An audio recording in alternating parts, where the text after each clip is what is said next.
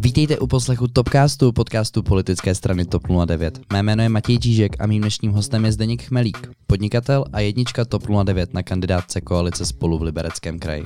Ahoj. Ahoj, to by i posluchačům.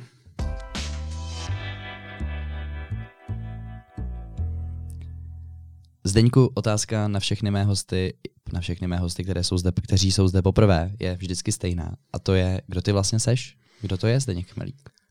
Nejsem si jistý, jestli můžu sám hodnotit, ale sám o sobě si myslím, že jsem úplný normální chlap bez superschopností, bez eh, ohromných vědomostí. Eh, mám nějaké životní zkušenosti, jsem rodič, jsem podnikatel, jsem komunální politik. To je asi tak všechno. Um, není to uh, přehnaná skromnost na někoho, kdo chce být v politice vidět, nebo kdo chce být politikem? Tak nemyslím si, že by politik nemohl být skromný. Na druhou stranu všechno, co v politice dělám, je pro mě výzva a vlastně se stavím do pozice, kdy se stále učím. Zajímá mě to podnikání. V čem podnikáš?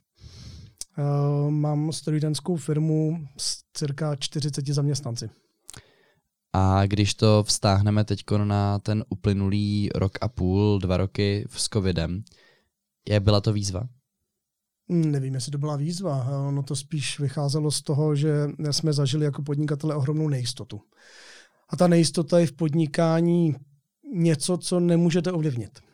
Čili pro podnikatele jako takové si myslím, že není problém se vypořádat s nějakými, pro, s nějakými problémy, které přináší ten svět kolem nás, ale jestliže nevědí, s čím se mají vypořádávat, tak to je pro ně strašné.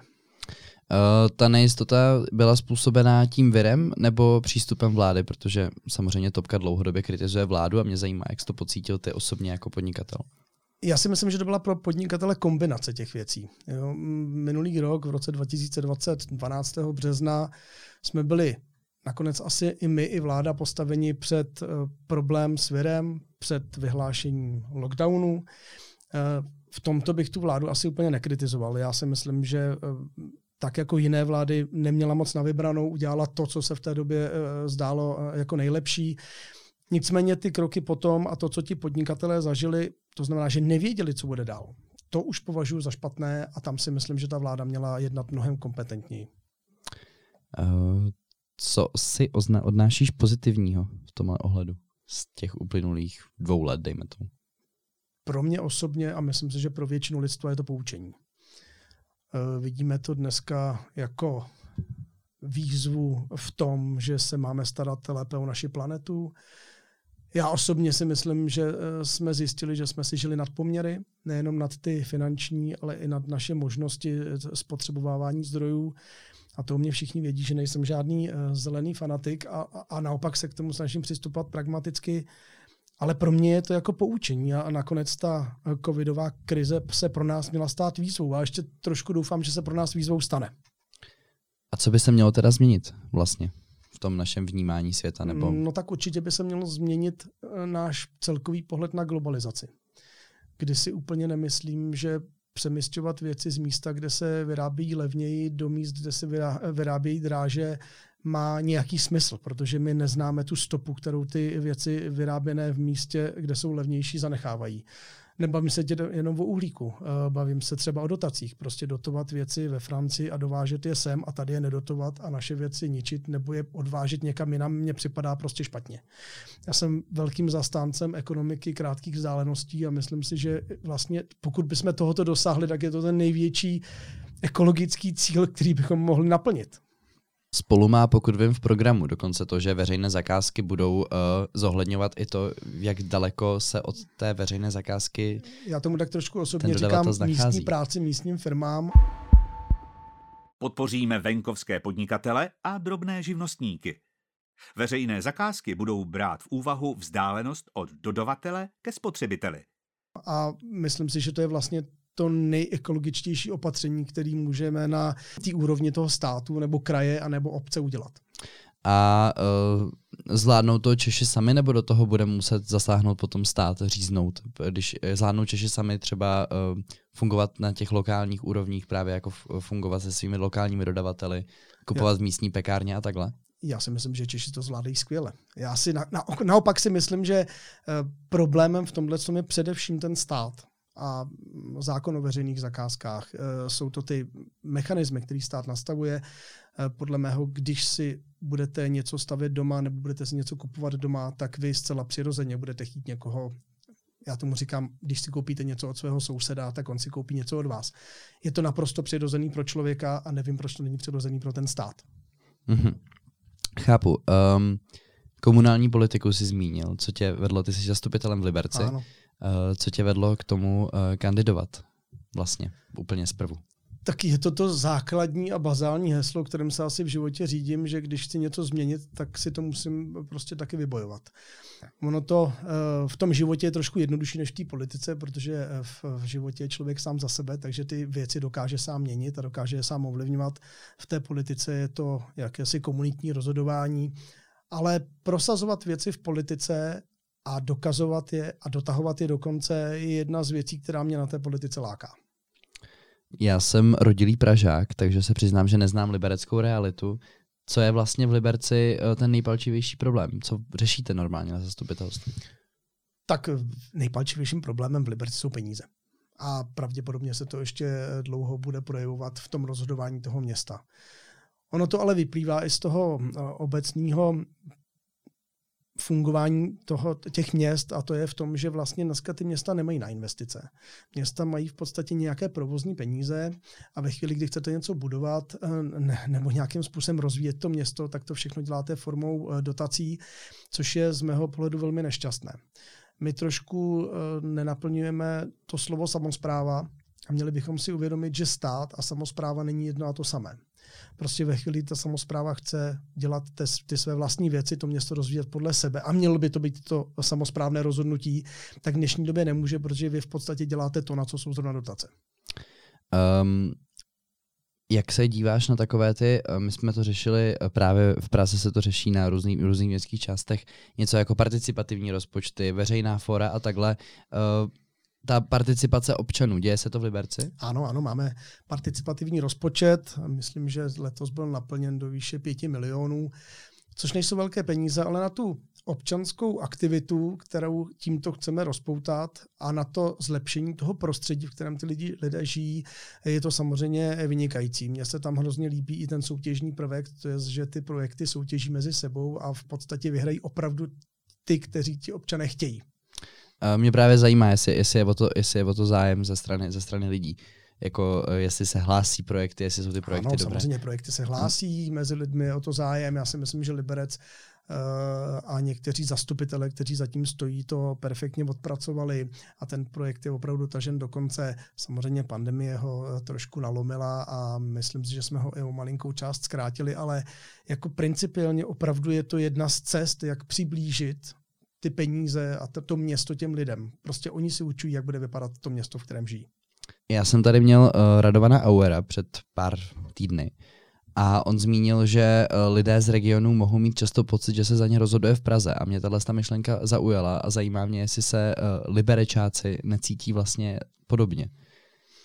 Tak Liberec historicky samozřejmě určitě má problém s tím, jak je začleněn a jak je Eh, včleněn do, do, do České republiky. Já si myslím, že ty sudety dlouhodobě a ještě vlastně i dneska jsou trošku vyčleněným územím eh, toho našeho státu.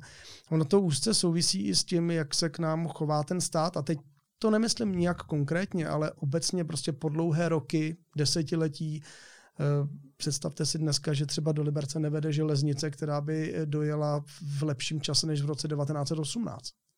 To je naprosto fatální. V Libereckém kraji není jediný metr elektrifikované trati.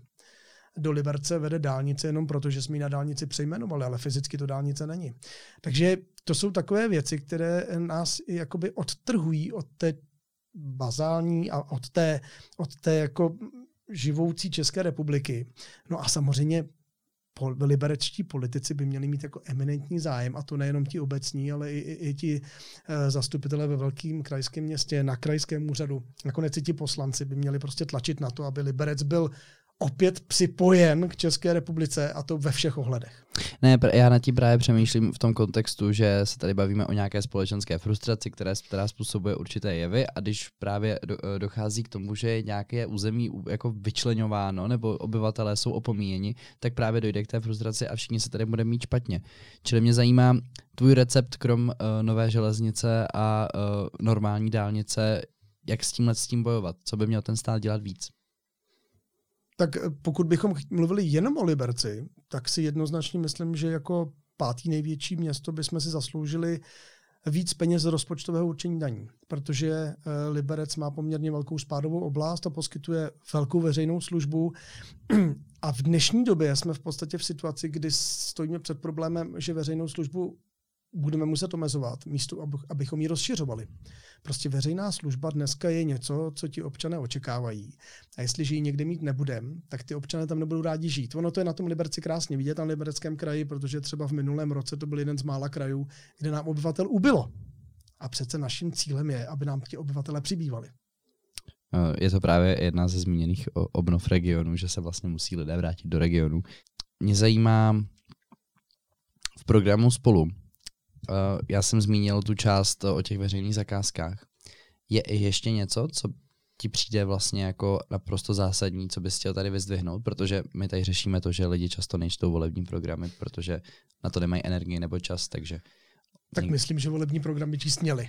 Obzvlášť ten volební program spolu, ale ano, je tam jedna z věcí, kterou považuji za stěžení a v dnešní době na výsost aktuální a to je dostupné bydlení. Na vlastní si lidé v Česku vydělávají nejdéle v Evropě.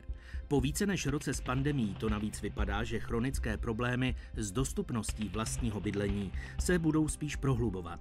Pandemie totiž zásadním způsobem utlumila stavební práce na nových domech. Svou daň si vybírá i zdlouhavé povolovací řízení. V délce čekání na stavební povolení se Česko řadí mezi rozvojové země protože bez dostupného bydlení uh, ztratíme uh, velkou část tvořivosti lidí. Prostě člověk, když nemá kde bydlet, tak samozřejmě jeho schopnosti a to, co by tomu, tomu té společnosti mohlo odevzdat, je uh, prostě v tu chvíli zničena. Takže já dostupné bydlení, myslím si, že TOP 09 a potažmo teď i koalice spolu opravdu eh, na dostupném bydlení velmi zapracovali a v tom programu je uvedeno několik eh, způsobů, jak to dostupné bydlení těm lidem nabídnout. Já to považuji za naprosto stěžení prvek a myslím, že se tím musí zabývat každá vláda budoucí. A je velmi škoda, že ta současná vláda to za svých 8 let eh, nedokázala někam dotáhnout a spíše jsme se dostali do situace, že je to dnes horší, než to bývalo. Na druhou stranu ale říká se, že my máme pod dostupné bydlení se většinou řeší hypotéky a řeší se vlastně, vlastnické bydlení. A my máme ale velký, velký, velký, ne problém, ale velký rozdíl oproti západu je takový, že máme málo nájemního bydlení ano. v tom koláčovém grafu vlastně. Je. S tím naprosto souhlasím. Ono to trošku jako souvisí s naší výhodou, kdy jsme potřebovali něco vlastnit. Tohle je takový komunistický pohrobek, ale ano, je, pro nás je velmi důležité a za těch 30 let jsme si to hodně nacvičili, ten byt si koupit, ten byt si pořídit. On se pro nás nestává nedostupným. Bohužel nás tomu vycvičili i ty města a obce, které, které bytový fond rozprodali. Ale ano, to je ten úkol teď. Musíme začít budovat bytové fondy. Musí lidi si naučit eh, zvyknout, že bydlet v nájemním bytě není ostuda. Je to běžný způsob bydlení a nakonec nemusí být vůbec tím, co by nás jakkoliv vyřazovalo ze společnosti. My dneska totiž to bydlení bereme jako investici. Jo? Eh, mnohem lepší by bylo, kdyby si lidi eh, spořili na důchod, když to my dneska máme nacvičeno a jak si zakódováno, že pro nás je lepší, než si spořit na, na důchod, si koupit nemovitost. A bohužel ty okolnosti a ty ekonomické vlastnosti nám dávají eh, jako zapravdu, že ten byt vlastně je tou jistotou. Jo. Ale pro mě je velmi důležité, abychom dokázali v těch obcích a městech znovu vybudovat bytový fond, abychom nastartovali družstevní bydlení. To jsou věci, které si myslím, že můžou mnoha lidem pomoct a neříkám a nemám ambici, že ten problém za čtyři roky vyřešíme ve vládě. Ale myslím si, že bychom neměli ten uh, problém prohlubovat, ale naopak bychom ho měli snižovat. Eh, paní ministrině Maláčová říkala, že uh, nespoří na důchod, ale že vlastně splácí hypotéku a splácí ve velkých částech, aby měla co nejdřív právě splacený byt. Ne, já se, mě, mě zajímá, jestli se Češi někdy naučí to, že nájemní bydlení není nejistota, protože vlastně, když se řekne, když se řekne nájem, tak ono to trošku zavání tou nejistotou, že vlastně bydlíme v něčem cizím, že nás může kdykoliv kdokoliv vyhodit a takhle. Máte naprostou pravdu, máš naprostou pravdu, jenom si uvědom důležitou věc. Eh, koupit si byt eh, znamená nebo dům, znamená ten byt ve, v nějakém čase naplánovat a pak se už celý život je nutné přizpůsobovat tomu, co jsem si koupil když to nájemní bydlení mi umožňuje tu proměnost. Já prostě, když žiju sám, stačí mi garzonka, když budu mít rodinu s jedním dítětem, stačí mi dvoupokojový byt, když mám rodinu, kde budu mít čtyři děti, tak potřebuji tři plus jedna, někdo na to potřebuje i zámek, ale ve chvíli, kdy budu uh, v důchodu a budu žít zase jenom s manželkou, tak mi zase stačí dva plus jedna. To, to mi to nájemní bydlení fantasticky umožňuje. Když to přesun toho vlastnictví, kdy budu celý život měnit své vlastní byty za jiné byty, notabene vázané třeba hypotéku, protože hypotéka na 25-30 let, tak tam si myslím, že to možný není. Takže ano, ta variabilita, eh, to, že můžu eh, změnit životní styl, můžu změnit místo, kde bydlím. Přece dneska eh, volnost pohybu je jedna z věcí, kterou si velmi vážíme. A určitě, když se dneska člověk zeptá mladých lidí, tak mladí lidé nechtějí bydlet na jednom místě celý život. Mají své představy o tom, jak budou cestovat, jak budou své životní zkušenosti sbírat na různých místech. A to naprosto neodpovídá tomu vlastnickému bydlení. Mně se, mně se líbí, že uh, vlastně nájemní bydlení se dá pojmout jako určitá cesta ke svobodě. To je velmi... No ano, to tak je. Jo.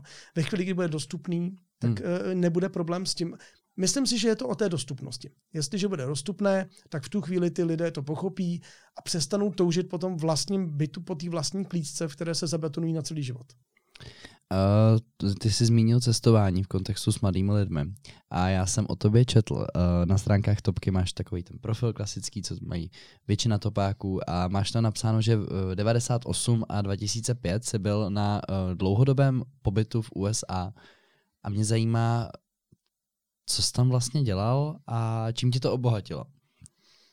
Tak odjížděl jsem tam jako velmi mladý člověk, plný ideálů, a chci říct, že z, dnešní, z dnešního pohledu velmi těžko představitelné, co tenkrát Spojené státy pro nás, pro ty lidi, kteří vyrostli v tom komunismu, vlastně znamenali. To nebyl žádný stát umístěný za oceánem a tady se skočilo do letadla člověk tam byl. On to byl takový stát v podstatě na jiné planetě a člověk si skoro musel eh, vyběhat lístek do kosmické lodi, aby tam doletěl. Jo. Takže eh, řeknu jako, že na cestě do Spojených států člověk zažíval už samotná vítězství a samotné vybojované boje v tom, že získal výzum, v tom, že získal letenku, v tom, že tam doletěl, v tom, že dokázal projít přes imigrační. To jsou všechno věci, které se dneska eh, jako moc ti mladí, mladí lidé v kontextu dnešní doby neumí představit i když samozřejmě covid nám to teď trošku, trošku naboural, ale nenaboural nám to z toho hlediska sociálního, ale opravdu jenom z toho hlediska té nemoci. Takže ta představa o tom, co dřív znamenaly Spojené státy, je hrozně,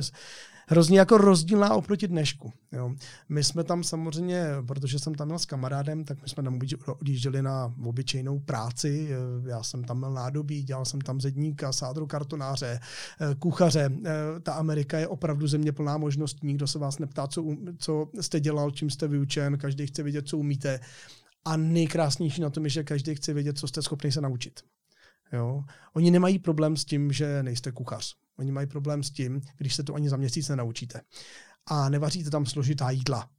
Vaříte tam čtyři jídla, pět jídel a ty se prostě normální šikovný člověk za pět měsíců naučí. Takže Jel jsem tam pracovat, uh, viděl jsem se na peníze, z dnešního pohledu směšné, ale tenkrát samozřejmě ohromné, protože u nás v té době byl plat, nevím, 15 korun na hodinu, tam jsem dostával 5 dolarů na hodinu Samozřejmě pracoval jsem v šedé ekonomice, musel jsem si tam všechno za, uh, zařídit, musel jsem si všechno oběhat. Uh, musím říct, že v té době jsem měl slovní zásobu asi 20 anglických slovíček, takže to bylo hodně o odvaze.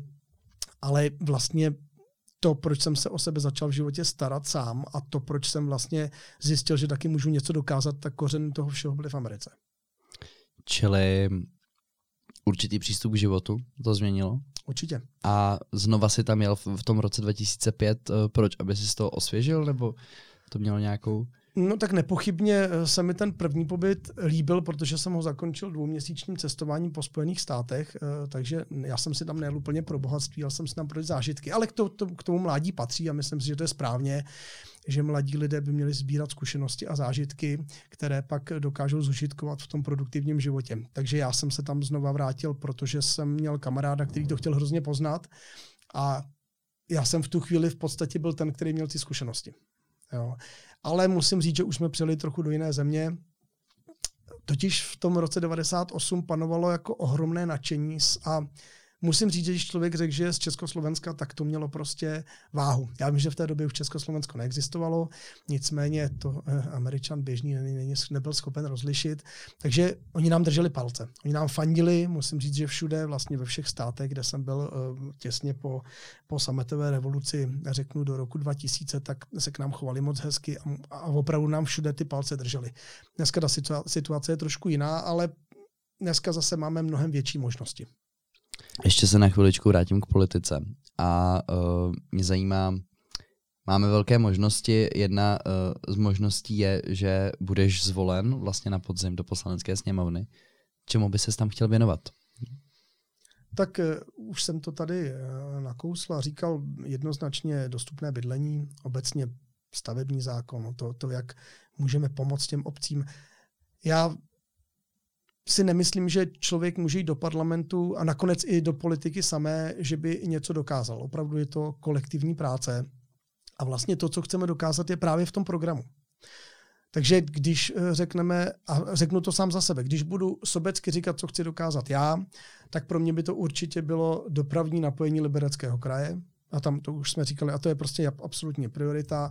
A pokud bychom zase trošku sobecky se vrátili k Liberci, tak pokud by se nám podařilo změnit RUD tak, aby krajská města dostávaly větší podíl na uh, sdílených daních, tak uh, pro mě by to byla jako ohromná výhra a za ty čtyři roky bych si pogratuloval a řekl bych, dokázal si něco pro místo, ve kterém žiješ. Uh, jeden poslanec za liberecký kraj pro liberecký kraj a ještě to musí vyjednat se všemi ostatními. Uh, když se zeptám, uh, tak, že bychom brali, že je to jisté, těšíš se na následující čtyři roky? Úplně nedokážu říct, že se těším, ale beru to jako ohromnou výzvu.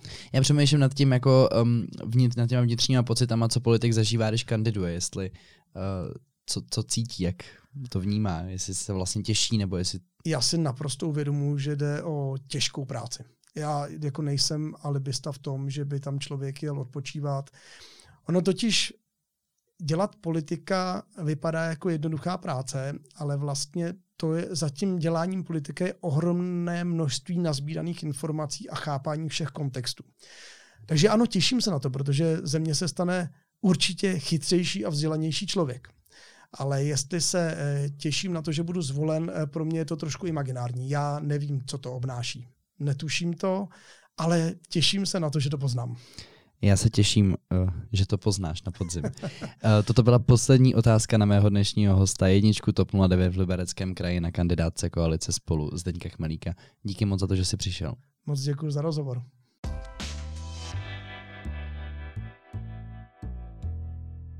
A já už jenom doplním, že můžete sledovat TOP 09 na Instagramu, kde se dozvíte spoustu informací. A pokud nás chcete podpořit, tak nás můžete sdílet ve svých příspěvcích a označovat TOP 09. Já se budu těšit zase někdy příště. Děkujeme moc, že posloucháte.